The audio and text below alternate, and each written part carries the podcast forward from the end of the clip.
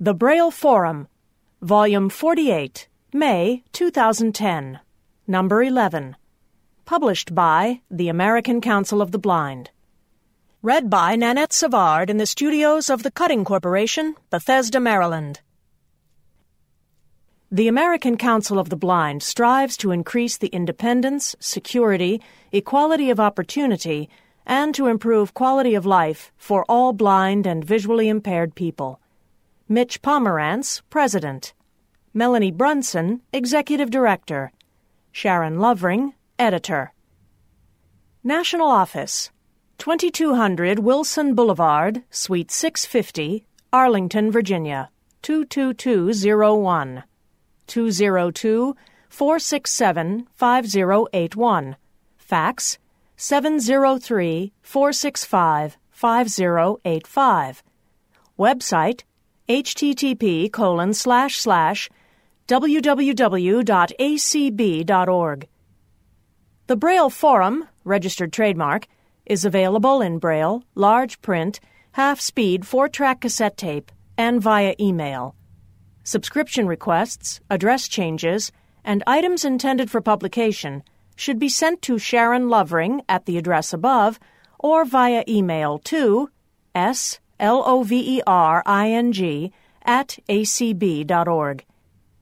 The American Council of the Blind, registered trademark, is a membership organization made up of more than 70 state and special interest affiliates. To join, visit the ACB website and complete an application form or contact the national office at the number listed above. Those much needed contributions, which are tax deductible, can be sent to Mike Godino at the above mailing address. If you wish to remember a relative or friend, the National Office can make printed cards available for this purpose. To remember the American Council of the Blind in your last will and testament, you may include a special paragraph for that purpose. If your wishes are complex, contact the ACB National Office. Join the monthly monetary support MMS program and help improve tomorrow today in ACB. Contact Ron Milliman by email r-m-i-l-l-i-m-a-n at insightbb.com or by phone at 270-782-9325 and get started making tomorrow look brighter today. To make a contribution to ACB via the combined federal campaign, use this number 11155. For the latest in legislative and governmental news, call the Washington Connection toll free at 1 800 424 8666, 5 p.m. to midnight Eastern Time, or visit the Washington Connection online at http colon slash slash www.acb.org. Copyright 2010. American Council of the Blind. Table of Contents President's Message Jousting in the Legal Arena by Mitch Pomerantz. Side 1 Additional information for Social Security beneficiaries and representative payees who are visually impaired by Melanie Brunson. Side 1 announcing upcoming sleep studies in totally blind individuals. Side 1 Go the Extra Mile for ACB by Burl Colley. Side 1 Wild Times at the Auction in the Wild West. Side 1 Seeking Volunteers for the Information Desk by Janet Dickelman. Side 2 In Memoriam Lorinda Steele Lacey by John McCann. Side 2 Reader's Memories of Lorinda Steele Lacey. Side 2 BOP launches Stellar 2010 Candidates page. Side 2 The Alliance on Aging and Vision Loss, seeking new members and making life better for older people with vision loss. By Marilyn Lutter and Penny Reeder. Side 2 Join the FIA Chorus by Peter Altschul. Side 2 Rowing in Phoenix, Where's the Water? by Ariel Gilbert. Side 2 Book Market Library Users of America to host Book Flea Market by Peggy R. Garrett. Side 3 One Book, One ACB by Paul Edwards. Side 3 Affiliate News. Side 3 Here and There, edited by Sue Lichtenfels. Side 3 High Tech Swap Shop.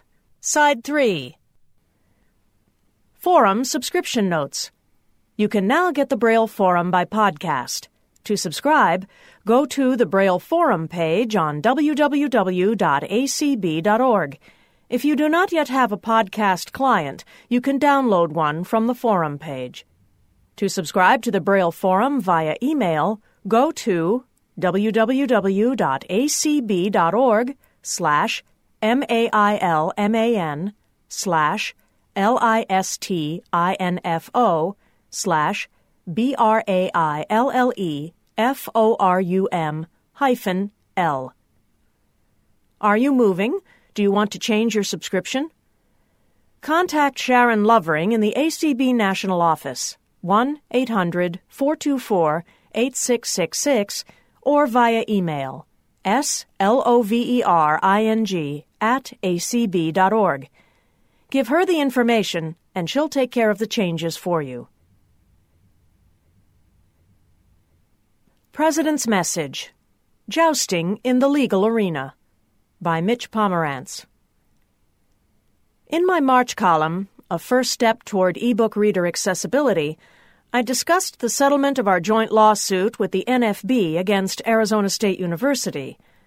Over the past few years, the American Council of the Blind has been involved in successful litigation against both the United States Treasury Department and the Social Security Administration.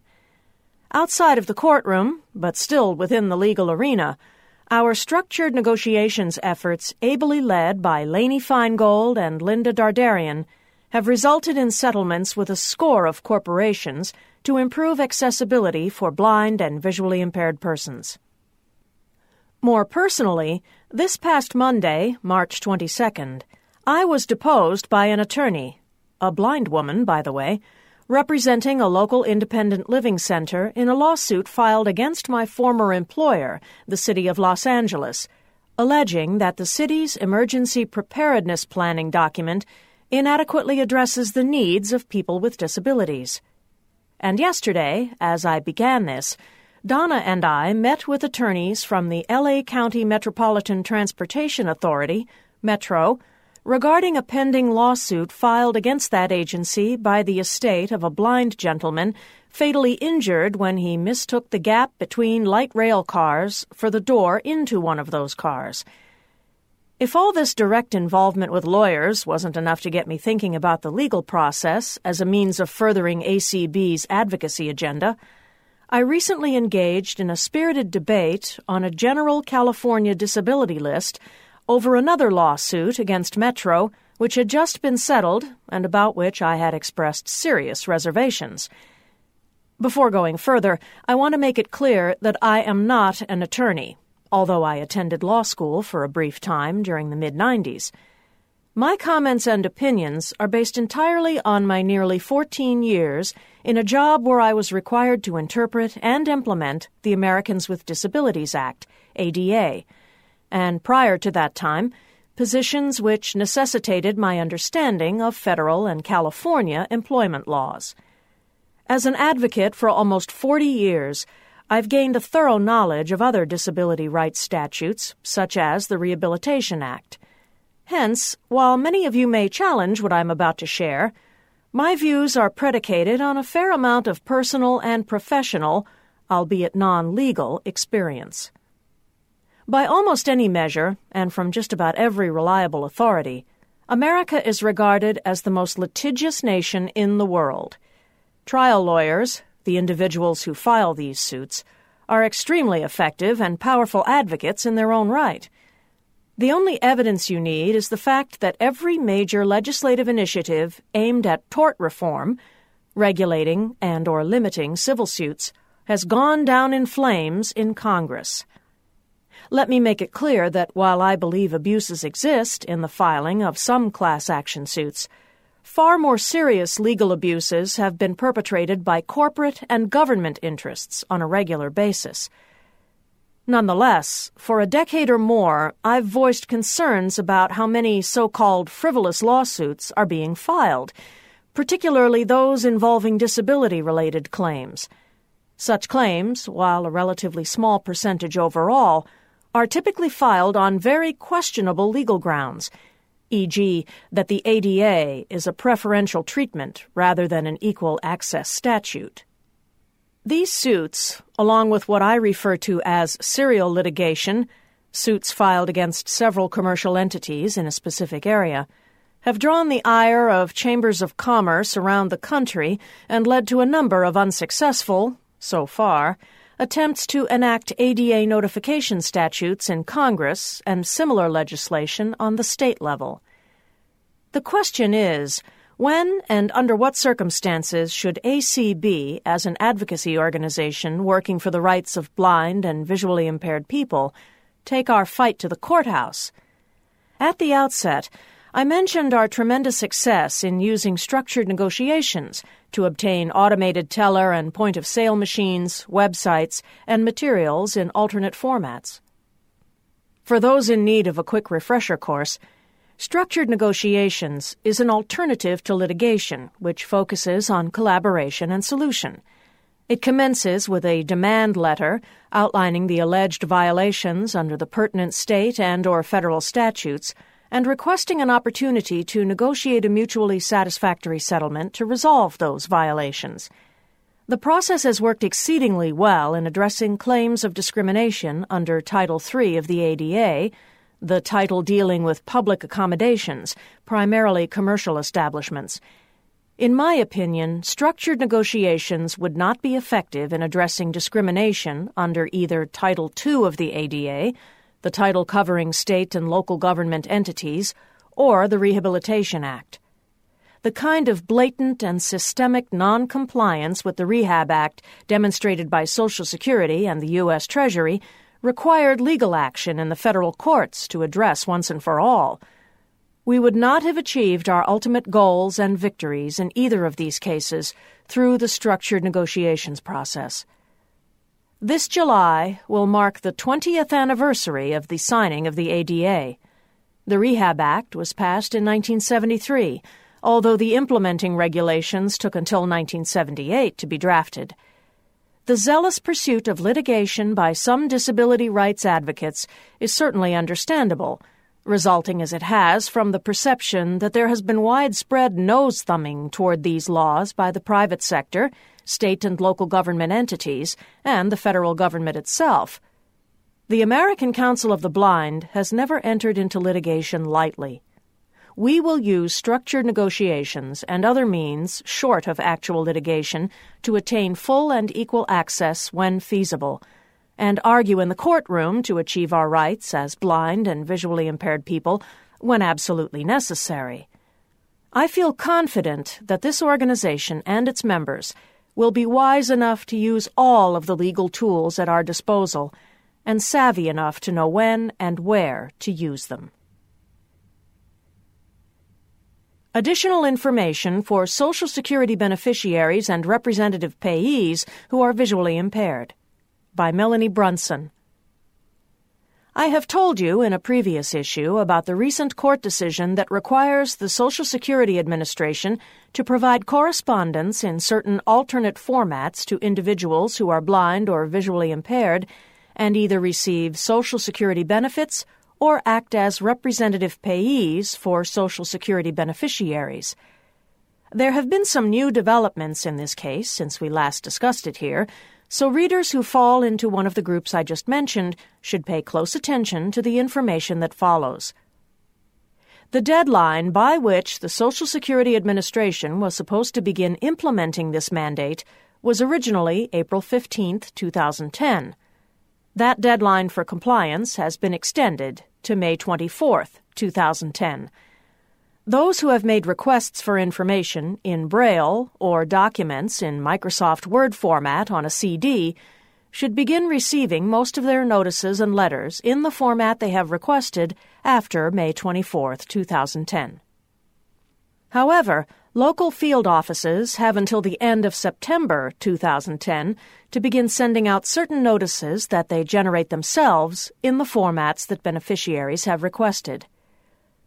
One very significant change that has taken place recently is that beginning sometime in 2011, the Social Security Administration intends to provide the additional formats of large print and audio CD automatically to those who request them.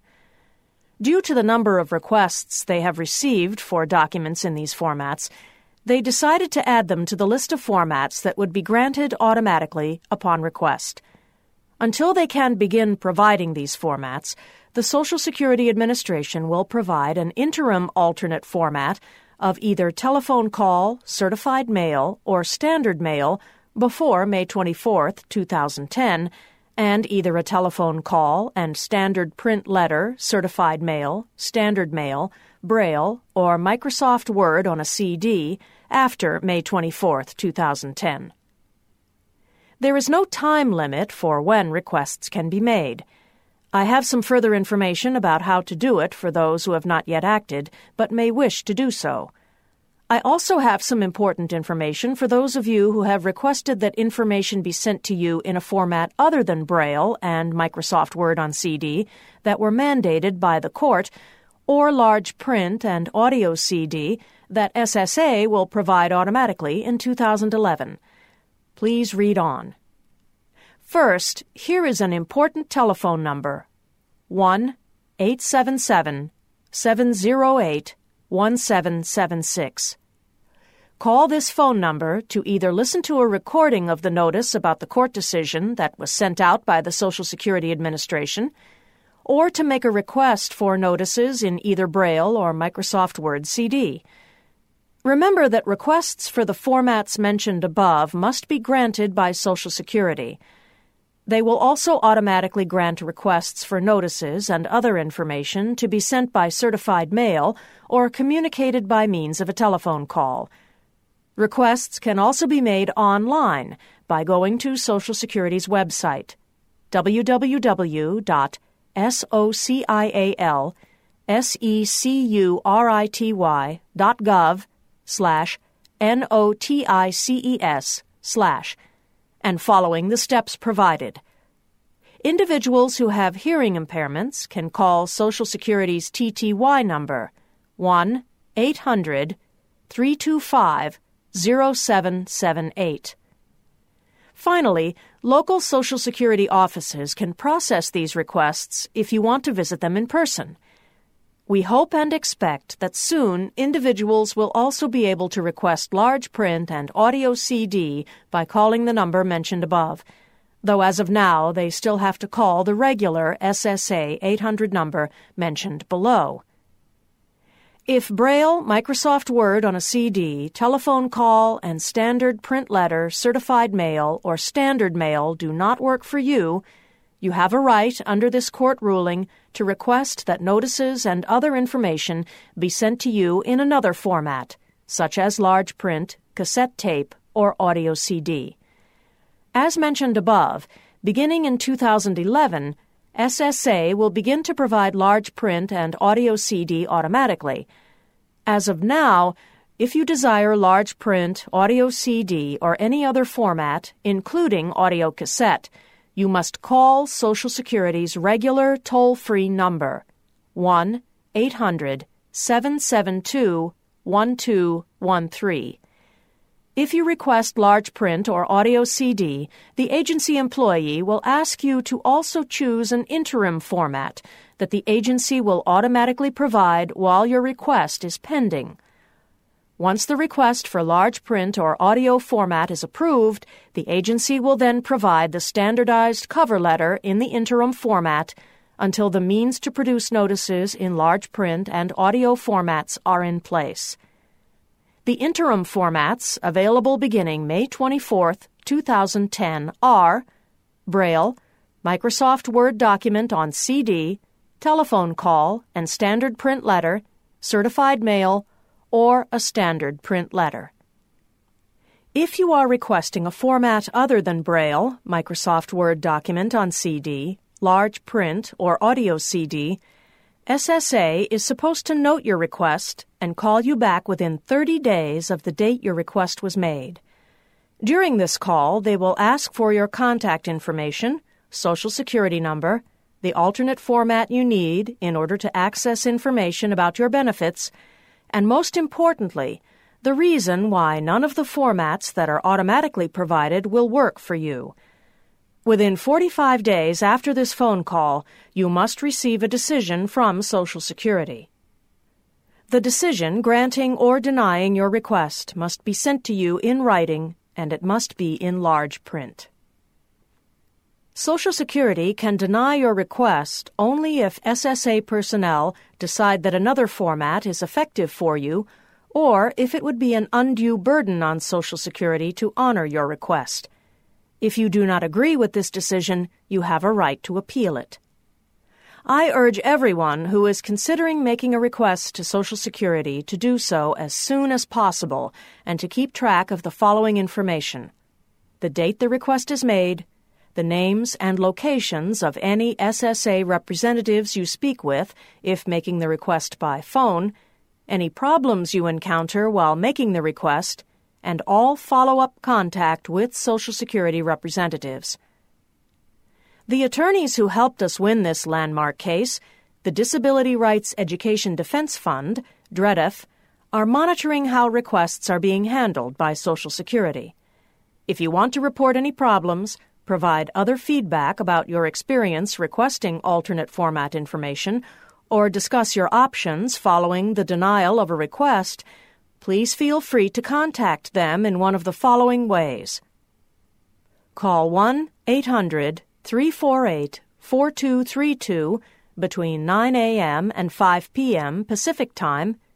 Send an email to SSA CLASS ACTION at dredf.org or complete their online survey, which can be found at http colon slash slash www.surveymonkey dot com slash s slash six eight jkvw five.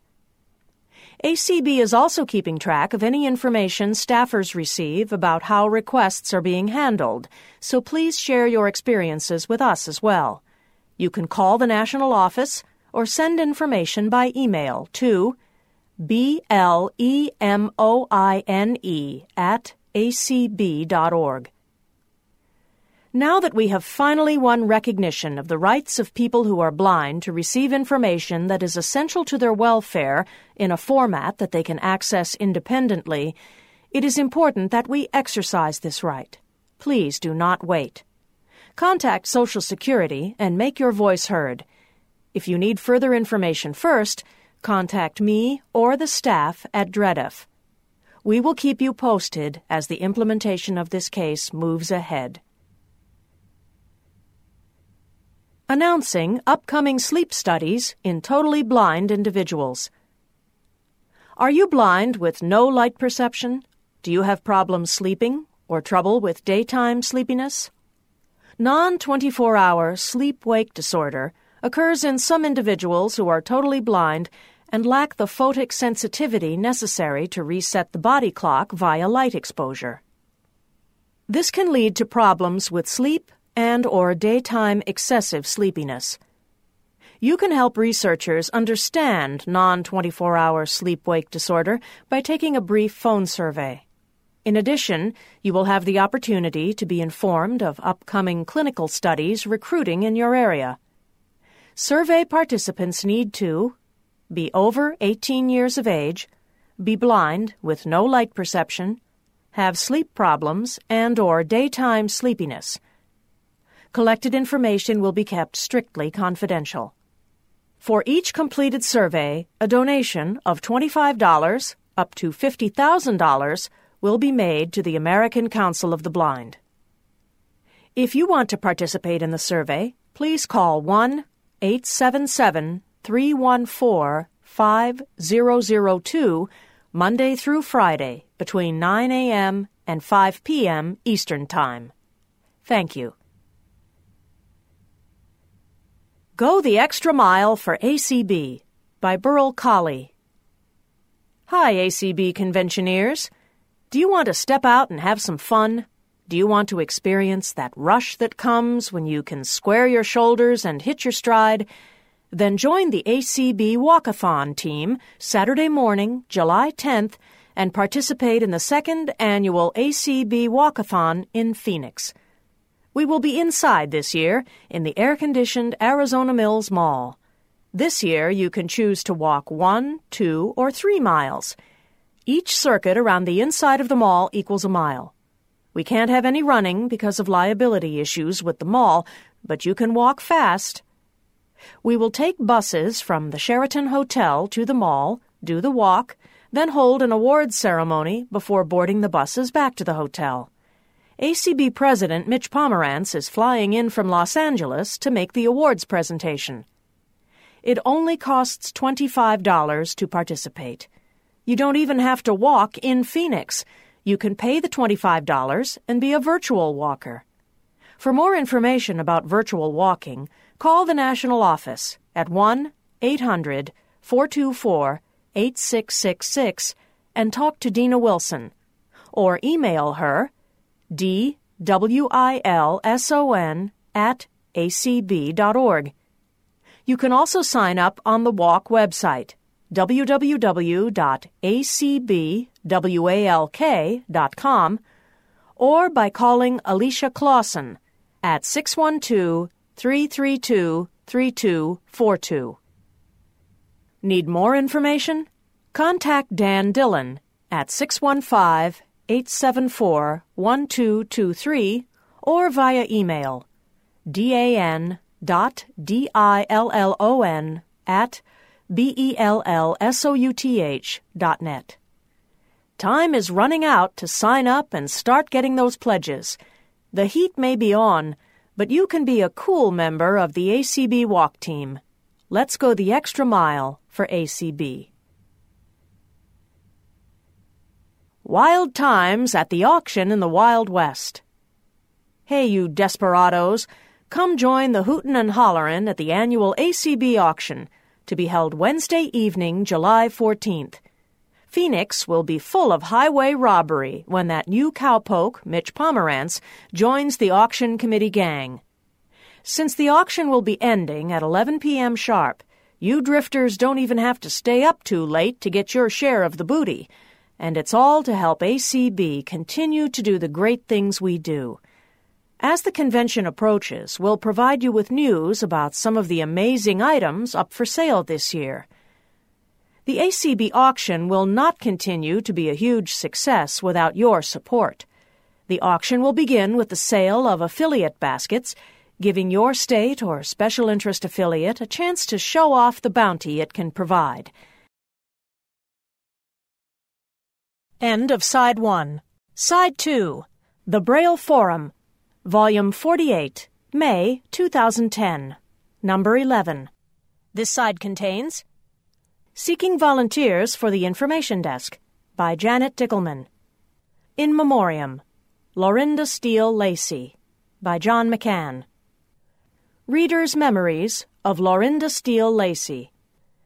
BOP launches Stellar 2010 Candidates page.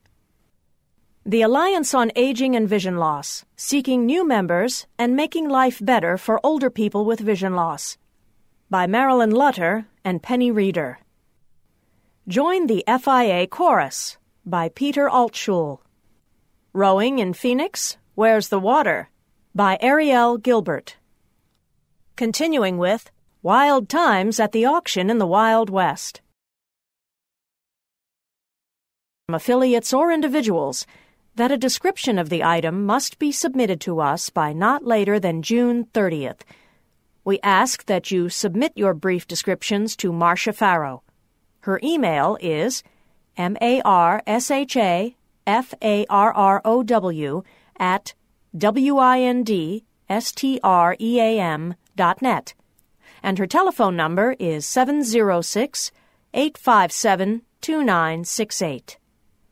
If you prefer not to carry your item to Phoenix, you may send it ahead of time to Auction Committee member and Arizona Council of the Blind president, Barbara McDonald. Her address is 1727 West Osborn, O S B O R N, Road, Phoenix, Arizona, 85015 5828. Your items must be received by July 2nd, and be sure to mark them for ACB auction. So remember, all you varmints, we're counting on you to make this the best auction ever. Seeking Volunteers for the Information Desk by Janet Dickelman. Thanks to those of you who volunteered and made my first year as Convention Desk Coordinator run so smoothly and to those of you who complimented our efforts, I was asked to coordinate the information desk again this year in Phoenix. I certainly hope those of you who volunteered last year will consider doing so again. We also like seeing new faces at the desk. The desk will open Thursday afternoon, July 8th, for early convention arrivals. It will be open Friday, July 9th through Friday, July 16th from 7:30 a.m. to 7:30 p.m we will be the place to go for banquet table reservations. Eight people per table, please, and give us all the names of members of your party when booking a table. This year we will take reservations for partial tables, a good way to make new friends. The information desk will also be the place to drop off your door prizes. If possible, please label all prizes in both Braille and print. We will have a lost and found box and a suggestion box. And yes, we are the place to contact to leave your room number for newspaper delivery. Our main focus is to answer your convention related questions accurately, quickly, and professionally. Information desk volunteers need to quickly search for information as to the location of meetings, caucuses, and special activities, be patient and friendly, and be able to work in a fast paced environment where several people may be waiting for your assistance volunteers should be able to work a minimum block of three hours. Of course, you can always stop by the desk during the convention and volunteer your services. However, having at least a partial schedule of volunteers seemed to work very well last year.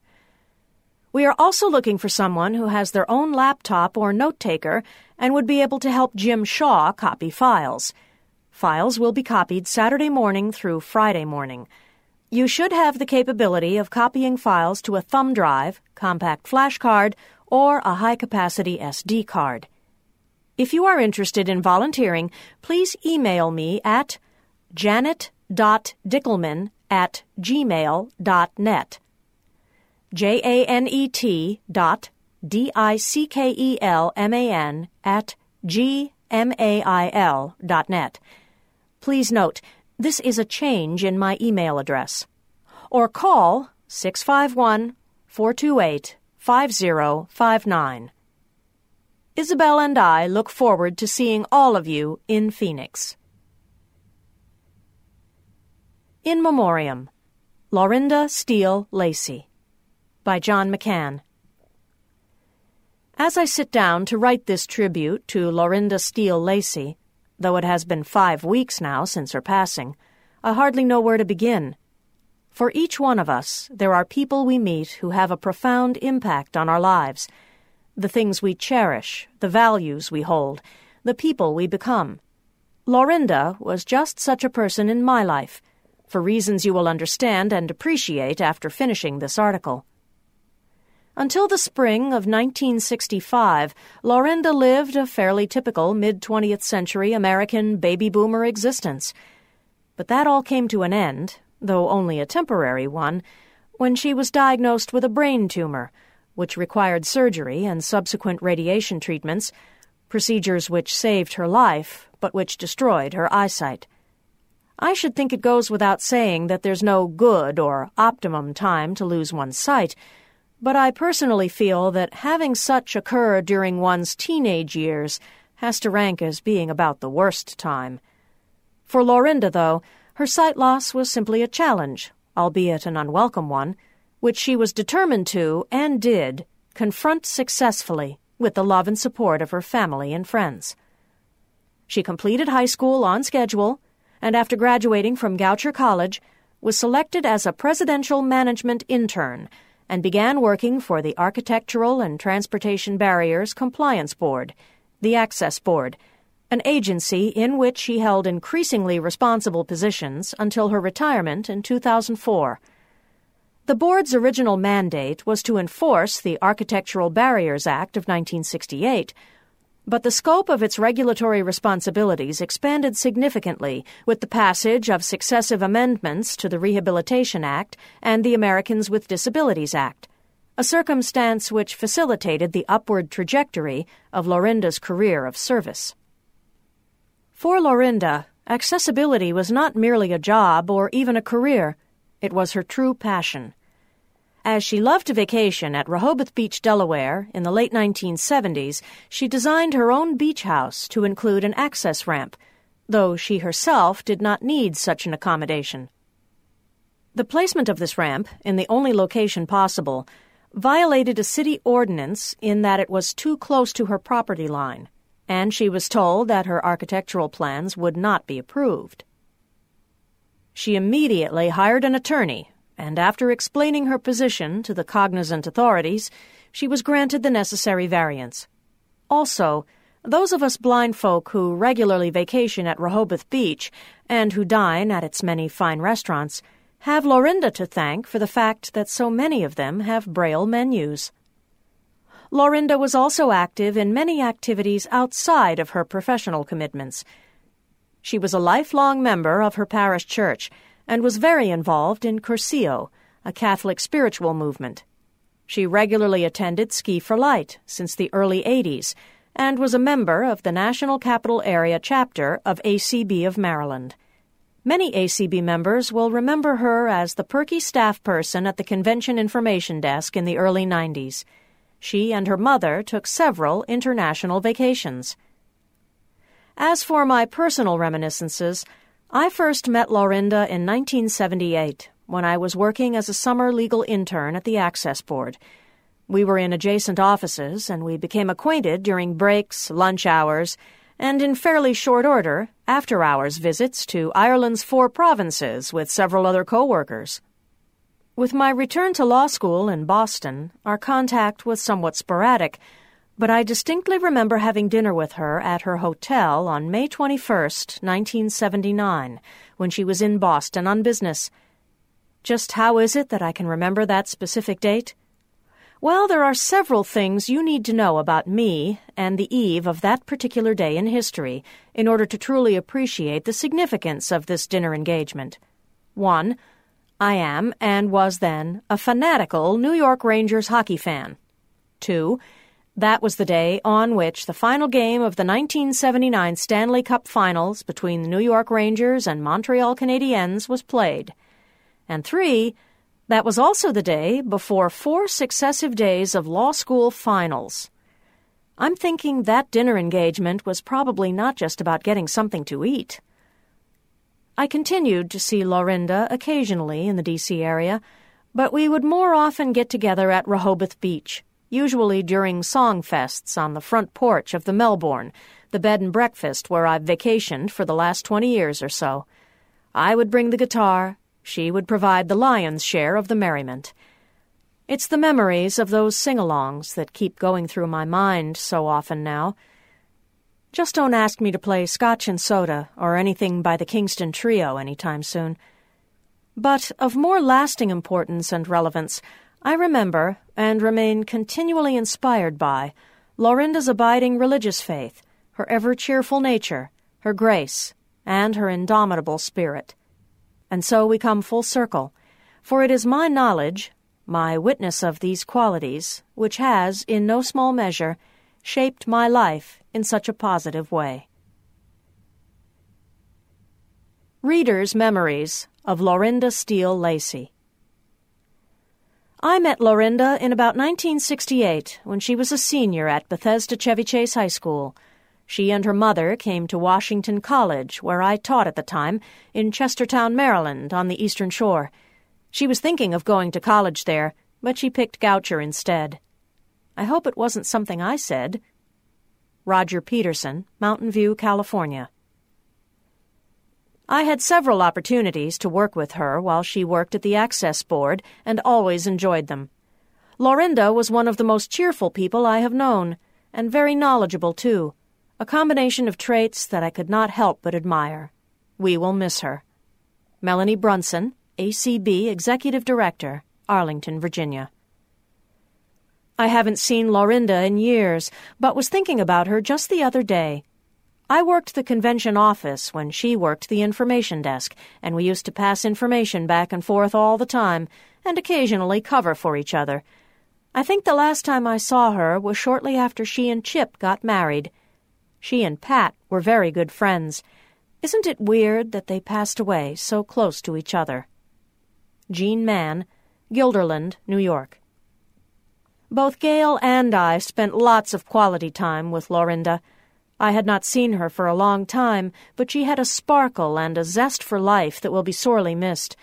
She also had a body of knowledge and a commitment to making the world a more accessible place for people who are blind and visually impaired. She will be sorely missed by all of us who knew her.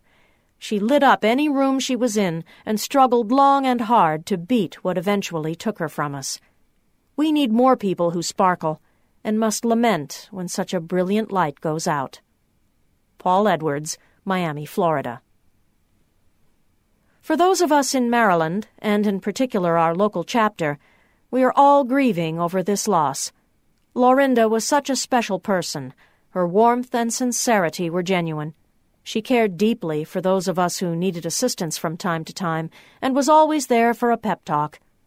Her husband Chip and Mother Sally always attended our chapter meetings with Lorinda and did so much to care for her over the last six months.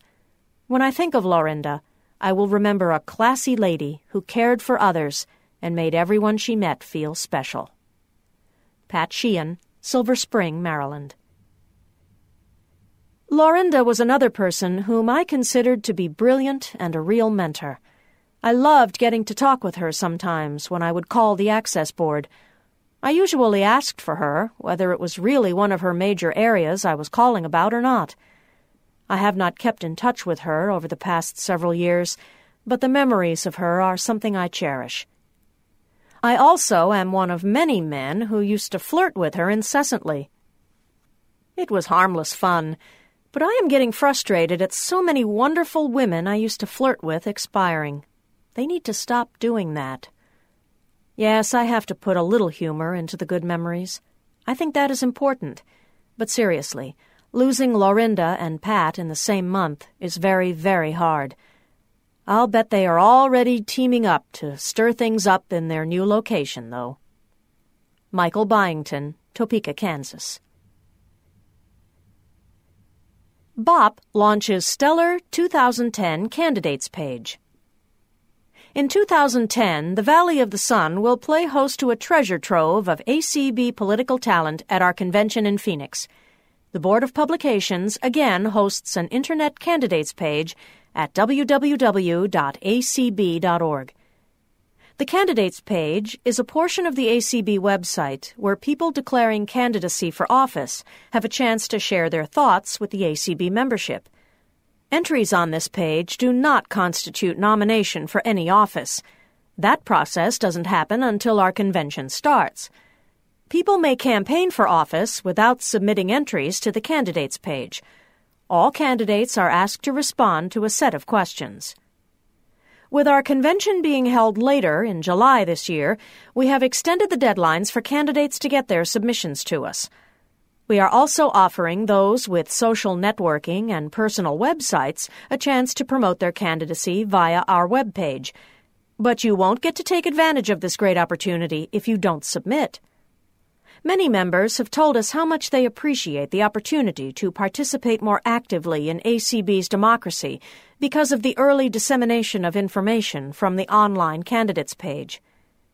In 2010, ACB members will elect five people to fill ACB board positions and three to fill positions on the Board of Publications.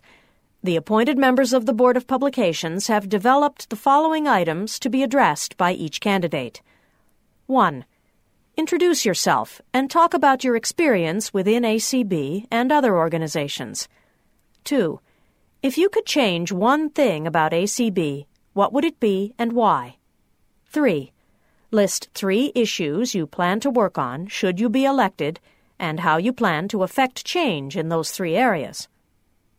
Candidates for the Board of Publications should answer question 1 and may skip questions 2 and 3. Anyone seeking a seat on the Board of Publications should answer the following questions 4. What specific talents and experience qualify you for the Board of Publications? 5. How do you see the role of the Board of Publications as it relates to ACB's Internet and social networking presence? In 2010, we encourage candidates to include addresses for any social networking or personal websites related to their campaigns for ACB National Office at the end of their submissions. We will only accept social networking or personal websites. You may include your email address, but no discussion or distribution list addresses. Links will not be live from the page to these sites. This information will not count in the word count of any answer. Candidates may address each item with a maximum of 300 words. Submit material in any of the following accessible, readable media hard copy print or braille, computer disk, in ASCII text, WordPerfect 5.1 or Microsoft Word formats, or via email. Pasting the text into an email message is preferable to sending attachments, but attachments in ASCII text, Microsoft Word, or WordPerfect 5.1 will be accepted. Please note that the National Office has Word 2003 and is unable to open documents in newer versions of Word. Submissions will not be accepted via telephone, voicemail, audio cassette, or in handwriting. Note that we will not edit submissions for spelling, grammar, or content. Submissions will be coded into HTML for placement on the website. It is our webmaster's role to convert documents into HTML. We will not accept submissions which you have coded in this format yourself. Word counts are based on the total number of words in each answer, with each answer being a maximum of 300 words. Word counts will be determined through the use of Microsoft Word's Word Count feature, in which every word contained in the answer enters into the total word count. Hard copy submissions will be converted into electronic format, then counted. Entries for each answer will terminate at the end of the sentence containing the 300th word. When submitting answers electronically, candidates should place name, address, telephone numbers, and email addresses at the top of the body of the submission. When submitting information in hard copy, place the requested identifying information at the top of the first page and name and page number at the top of each subsequent page. Place any complete URLs for social networking sites or personal web pages at the end of the submission. Send completed submissions to the following address American Council of the Blind, Candidates Page, 2200 Wilson Boulevard, Suite 650, Arlington, Virginia, 22201. Email submissions to slovering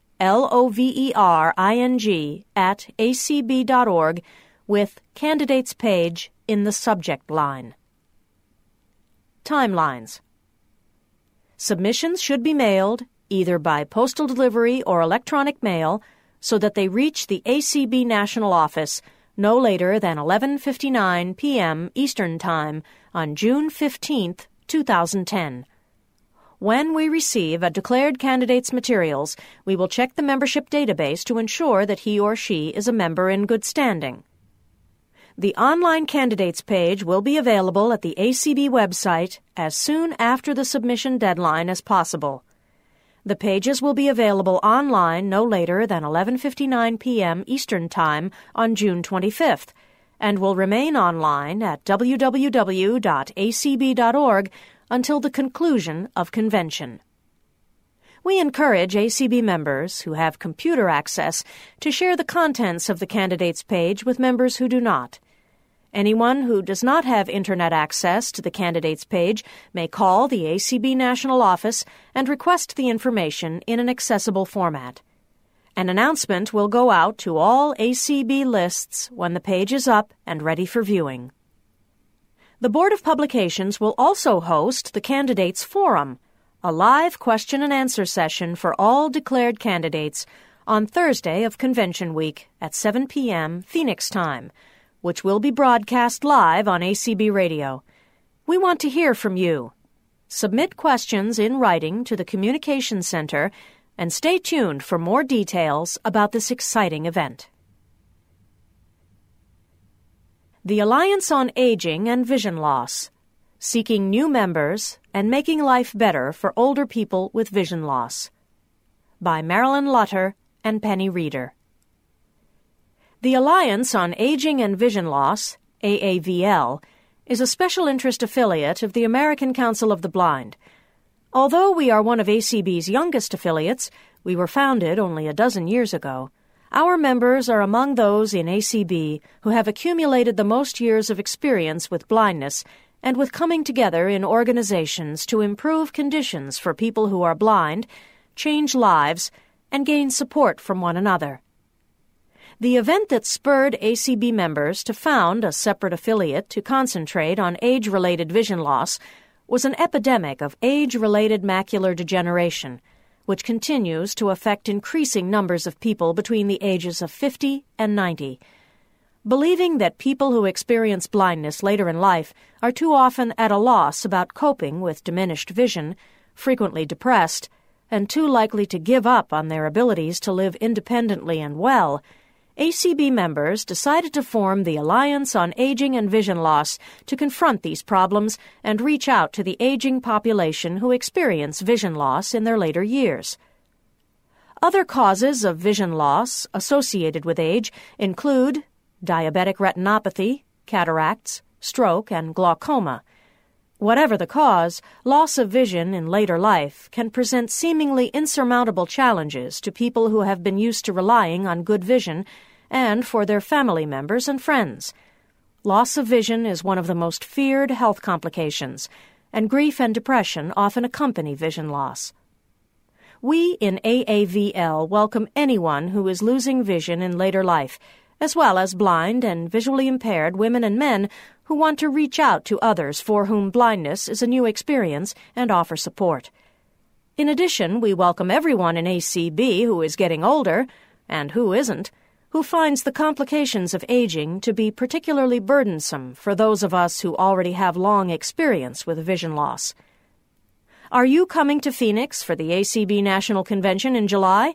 If you are, we hope you will add AAVL's events to your schedule of programs, luncheons, and get togethers. We would love to meet you and talk with you about all the ways we can work together to offer support to older people who are blind and visually impaired.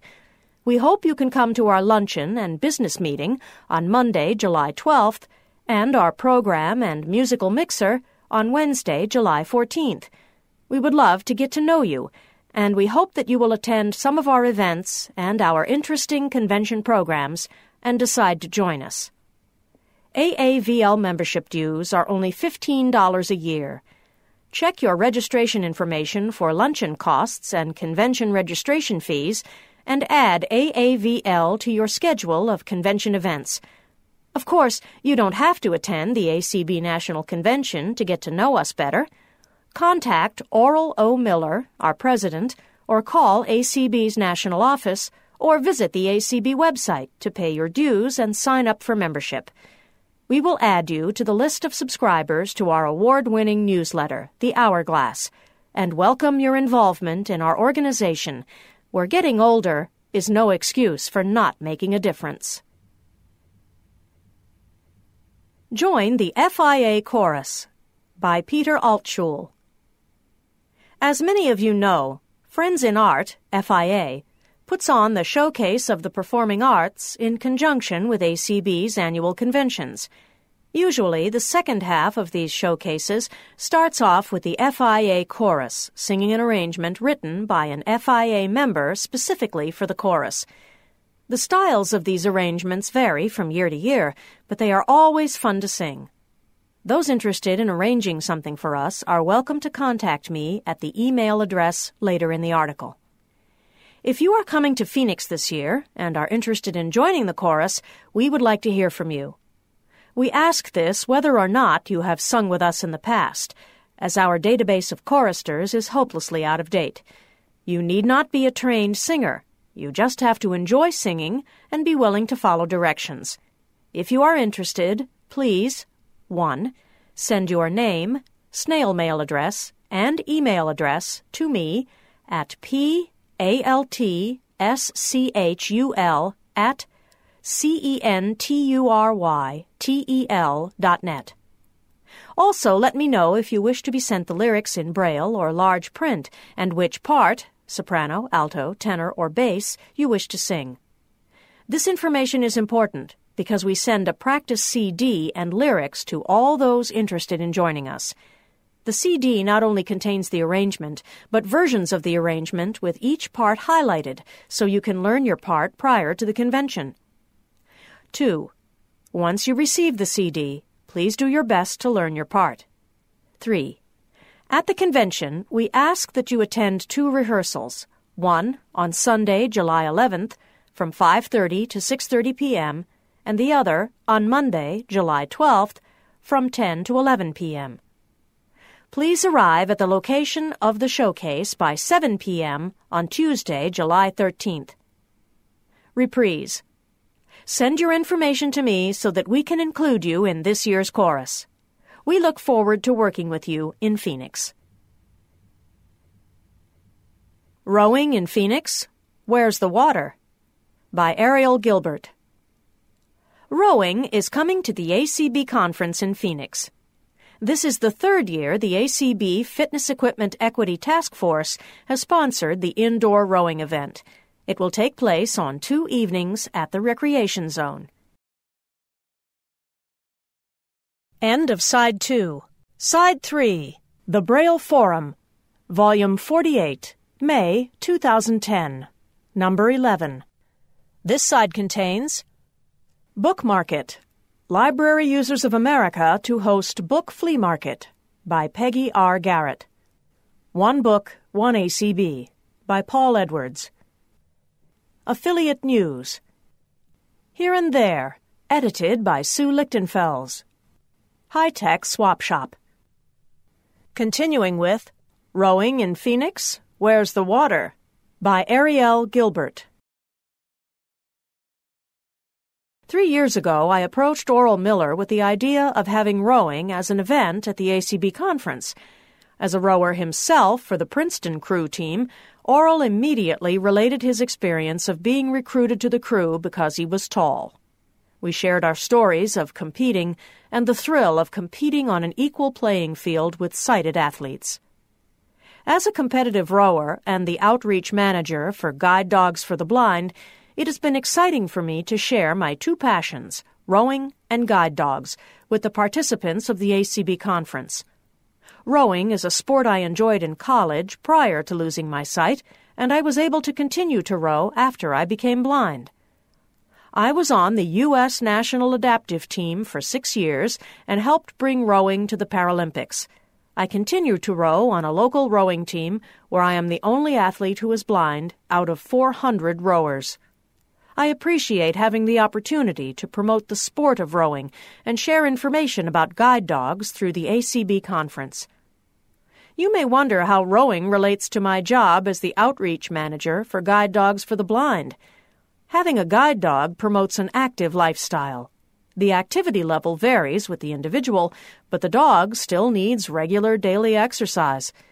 Many people considering a guide dog ask me how my dog fits into all the training and activities I do.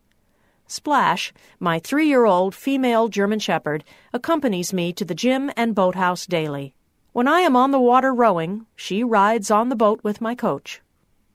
This year in Phoenix, the Rio Salado Rowing Club will be bringing rowing machines and volunteers to teach the rowing stroke and to coach you through your competition. Concept 2, the company that manufactures the rowing machines, will be providing many prizes. There will be events for gender and age groups as we have done in past years.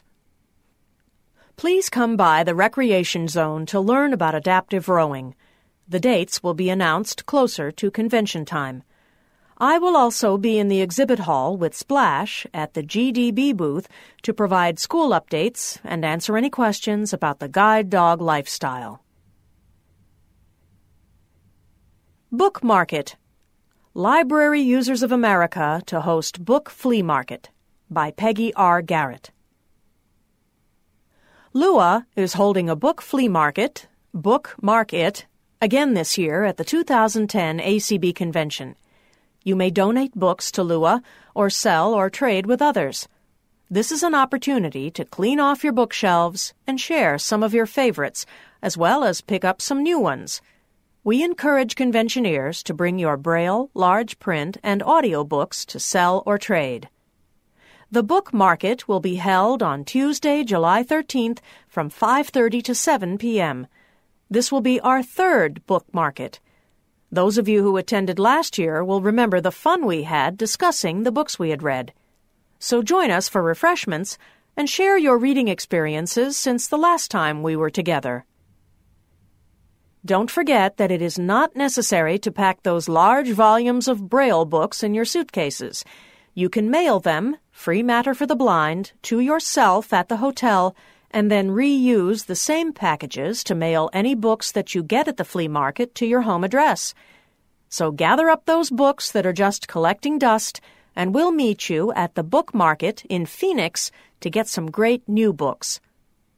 Lua will also hold its pre convention board meeting on Saturday and informative and entertaining programs on Monday and Wednesday afternoons. See the convention program for exact times and room locations. LUA is a special interest affiliate of the American Council of the Blind. Established in 1987, LUA is composed of individuals who are interested in improving library services for people who are blind or visually impaired.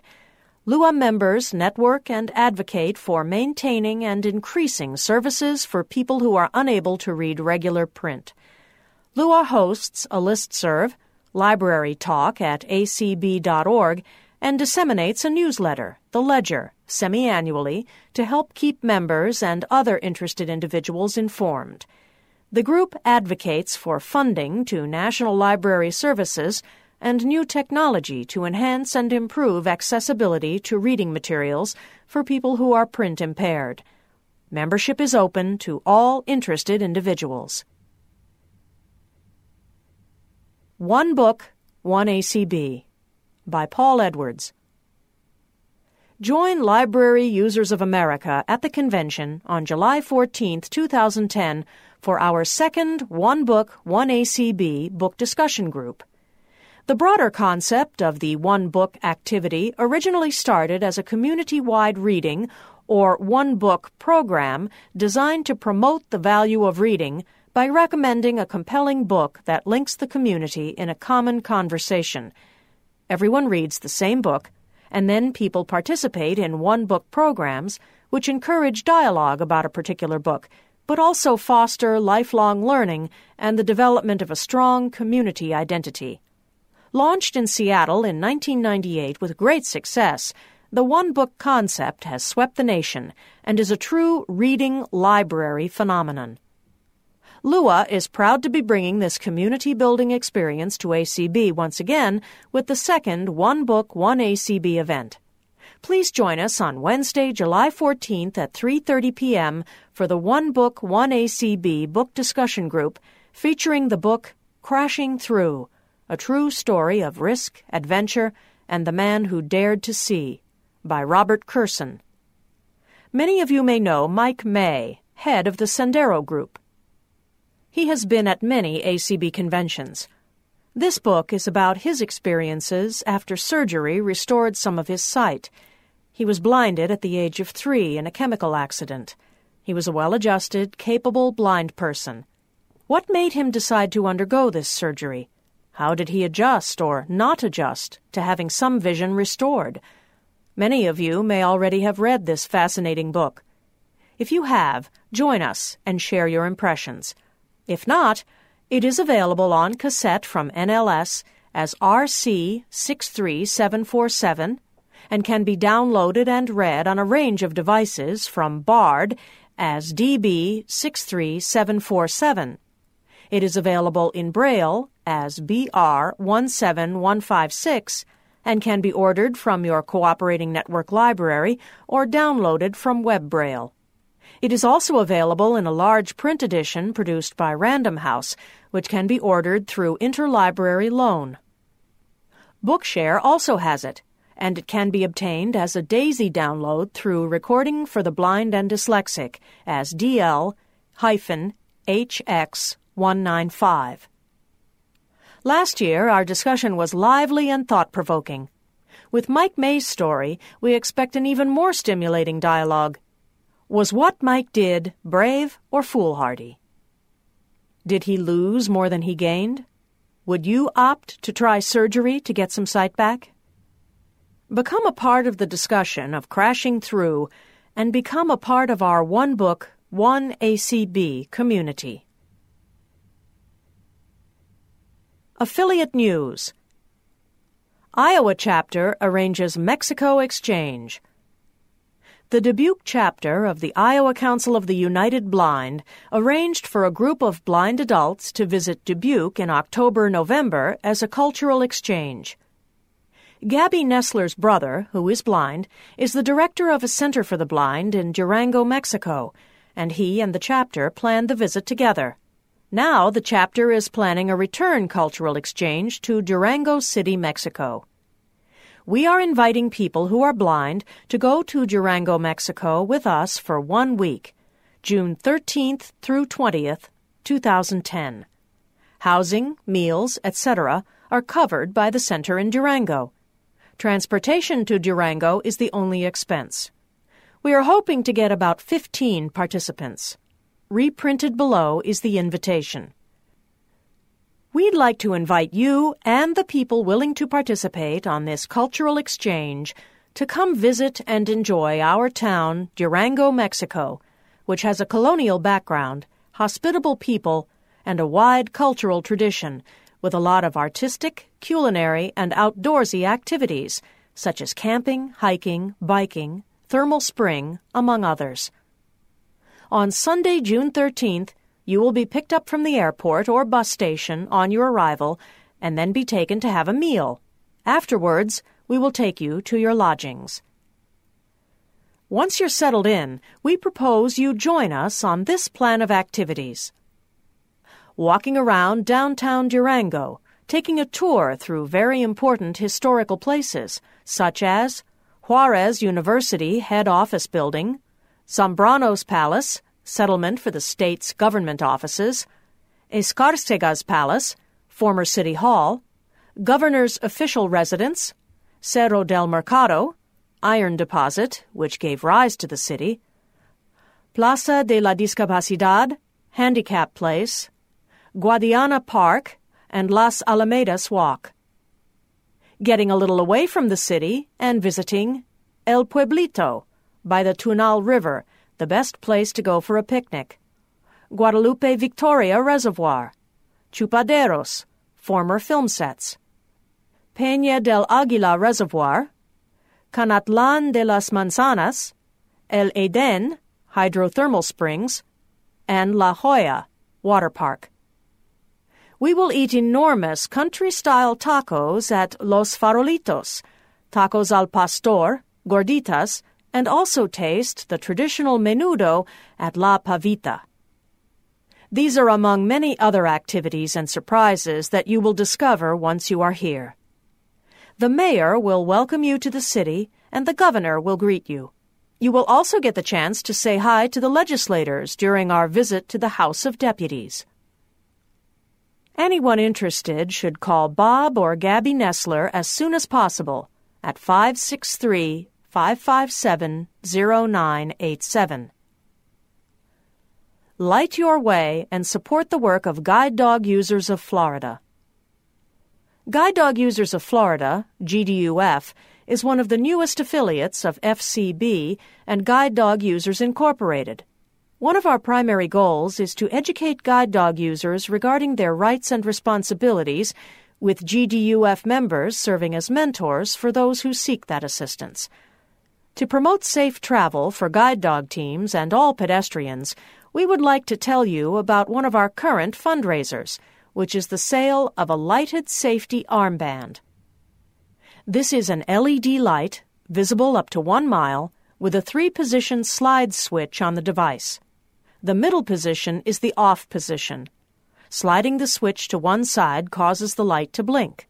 Sliding the switch in the other direction displays a steady light.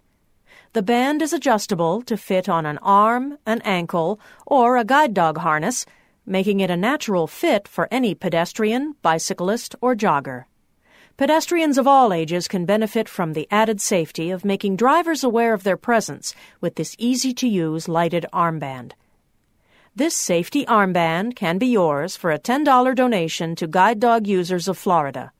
To procure one or more, please send your check or money order paid to the order of Guide Dog Users of Florida to Patricia A. Lipovsky, L I P O V S K Y, 1129 Bradenton Road, Daytona Beach, Florida, 32114. If you would like to learn more about these armbands or have any further questions, you may reach her at 386 255 0488 or via email p l i p o v s k y at cfl.rr.com.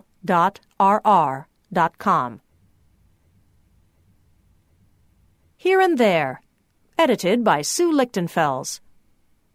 The announcement of products and services in this column does not represent an endorsement by the American Council of the Blind, its officers, or staff. Listings are free of charge for the benefit of our readers. The Braille Forum cannot be held responsible for the reliability of the products and services mentioned. To submit items for this column, send a message to info at acb.org or phone the national office at 1 800 424 8666 and leave a message in Sharon Lovering's mailbox. Information must be received at least two months ahead of publication date. U.S. ABA Sports Festival The U.S. Association of Blind Athletes, USABA, will host a sports festival and Mission Vision program July 27th to August 2nd in Colorado Springs blind and visually impaired athletes, including veterans and active duty service members, come from around the United States to train, learn, refine their abilities, and compete alongside their peers in various sports clinics instructed by USABA national coaches. Participants arrive July 27th and 28th. The sports festival will be held July 29th to 30th and the Rocky Mountain State Games will be held July 30th to August 1st. The Rocky Mountain State Games is a multi sport festival. This year's competition offers more than 31 sports. For more information, visit www.usaba.org or contact Rich Cardillo at 719 630 0422, extension 15, or email M I L I T A R Y, at usaba.org. Governor Morehead Reunion. Calling all GMS alums, friends, and anyone who wants to join us in a fun filled weekend. The Governor Morehead School Alumni Association will hold its annual convention reunion August 6th to 8th, 2010, at the Holiday Inn, North Raleigh, in Raleigh, North Carolina. This will be a memorable occasion because activities will be held at the Ash Avenue campus and the campus of the old Garner Road School. To complete a convention application and to learn more about the Governor Morehead School Alumni Association, go to www.gmsaai.org or call Annie Edgerton Carson at 919 556 0786 if you do not have access to a computer. Free Writers Course Rebecca Hein offers a free teleconference seminar for writers. This set of five sessions, 90 minutes each, is entitled The Music of Writing. Generally, the calendar for each five session seminar is set according to the schedules of the participants. Class size is limited to five participants and is filled on a first come, first served basis. Enrollment for the next course closes July 1st, 2010. To sign up, call Rebecca Hein at 1 888 921 9595 or send an email to rhein at vcn.com and put the music of writing in the subject line. You are encouraged to follow up your email with a phone call. Help Desk hits 3,000. Congratulations to Ray Campbell and the Chicago Lighthouse for assisting more than 3,000 users by way of their adaptive technology help desk. Since its inception in 2006, Ray has helped individuals from 49 states, Canada, China, South Africa, New Zealand, and Australia. The Adaptive Technology Help Desk is a free to use, one stop resource for any person who is blind or visually impaired or who works with this population who seeks assistance with a technology related problem. The help desk takes requests weekdays from 9 a.m. to 4:30 p.m. Central Time by phone at 1-888-825-0080 or via email to ray dot C A M P B E L L at C H I C A G O L I G H T H O U S E dot org. Music study needs feedback. Adam Ockelford, a researcher in the UK, is undergoing a new study to determine the effects visual impairment has on the development of music in babies, children, and young adults. He seeks individuals who have been diagnosed with Leber's amaurosis, despite whether they seem musically inclined, to complete a short questionnaire. Ockelford has conducted and published two earlier studies with a similar focus, which analyzed participants experiencing septo-optic dysplasia and retinopathy of prematurity. His findings thus far indicate that there are varying levels of musical development based on the nature of a person's vision loss. For example, children with COD are more likely than a sighted child to have perfect pitch. And for children with ROP, the chances of having perfect pitch are even greater, approximately 4,000 times that of a sighted child. To participate in the newest study for those with Leber's amaurosis or to learn more about previous study results, contact Adam Ockelford by internationally calling 07818 456 472 or by emailing a o-c-k-e-l-f-o-r-d at r-o-e-h-a-m-p-t-o-n dot a-c dot u-k. Want a high school diploma? The Hadley School for the Blind offers free distance learning programs for thousands of students who are visually impaired around the country. Students can complete Hadley's high school diploma program at their own pace from the comfort of their own home, regardless of age. Each summer, Hadley honors its graduates by hosting a graduation ceremony at its Winnetka, Illinois facility. Hadley covers all expenses for each graduate and one guest to attend the ceremony. With a high school diploma from Hadley, graduates can either continue on to college or begin their work life.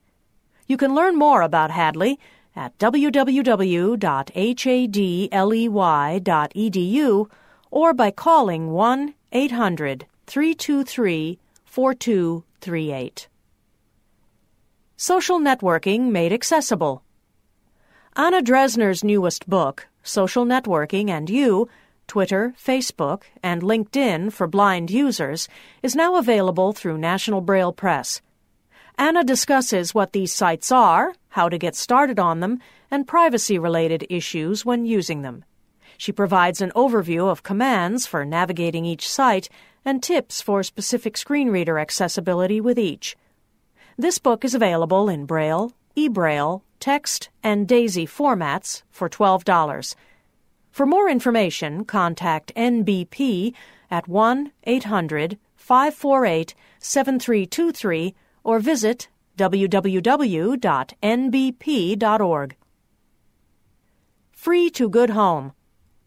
I have a Braille King James Bible, both Old and New Testaments, that I am looking to give to a good home. Contact Helen Driscoll at 806 379 7909. High Tech Swap Shop. For sale. PAC Mate Omni QX420, like new, only three years old, has all the latest upgrades, detachable 20 cell braille display.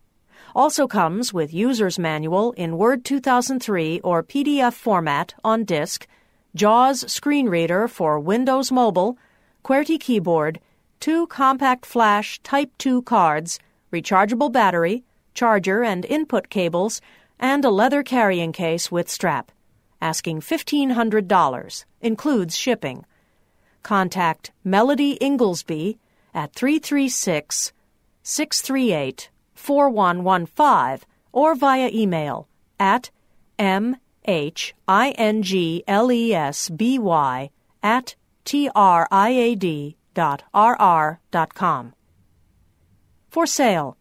20 inch TV with online custom focus magnifying system and remote control, asking $350. Contact Lenny in Lake Worth, Florida at 561 433 8894. For sale. New Victor Reader Wave, still in original box, asking $200 plus shipping. Pay via PayPal. Contact ESTEBAN C-O-L-O-N 58 at AOL.com. For sale, Victor Reader Stream, asking $200. Omni Barcode Reader, like new, asking $800. Icon with docking station, $500. Braille Writer, $250. Contact Richard Zapata at 602 997 9717. For sale, 4 gigabyte MP3 player with 1,000 songs, headphones, and charger, asking $80. Toshiba laptop, 15.6 inch widescreen, 250 gig hard drive, DVR, 3 RAM, Windows XP Home Edition, JAWS, and Microsoft Office, asking $750. Desktop computer with 1 terabyte hard drive, 4 gigs RAM, Windows 7, JAWS, and Microsoft Office. Also includes 19 inch monitor, keyboard, mouse, and speakers. Asking $750. Contact Jose at 818 220 6256. For sale Amigo by Enhanced Vision, never used. Battery operated, 6.5 inch viewing screen, portable with carrying case. Asking $800, negotiable. Call Nancy at 505 281 2059 and leave message. For sale, Nokia N82 cell phone with Wayfinder access, Bluetooth transmitter, car charger, house charger. Also has K NFB reader and polarizers. Asking $500. I accept Visa, MasterCard, and Discover. Contact Ray Remmers at 410 653 1899.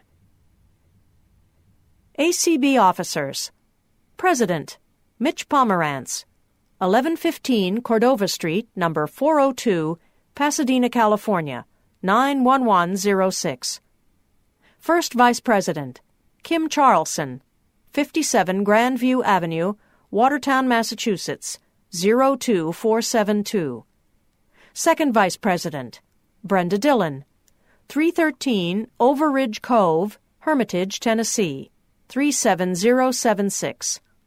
Secretary Marlaina Lieberg 632 South 189th Street, Burien, Washington 98148. Treasurer Mike Godino 104 Rose Avenue, Malverne, New York, 11565 2024. Immediate past president Christopher Gray, 94 Ramona Avenue, San Francisco, California, 94103. ACB Board of Directors Ray Campbell, Glen Ellyn, Illinois. Burl Colley, Lacey, Washington. Marsha Farrow, Summerville, Georgia. Michael Garrett, Missouri City, Texas. Billie Jean Keith, Arlington, Virginia. Carla Ruschival, Louisville, Kentucky. Patrick Sheehan, Silver Spring, Maryland. Jeff Thom, Sacramento, California. David Trott, Talladega, Alabama. Cami Vloodman, Oklahoma City, Oklahoma.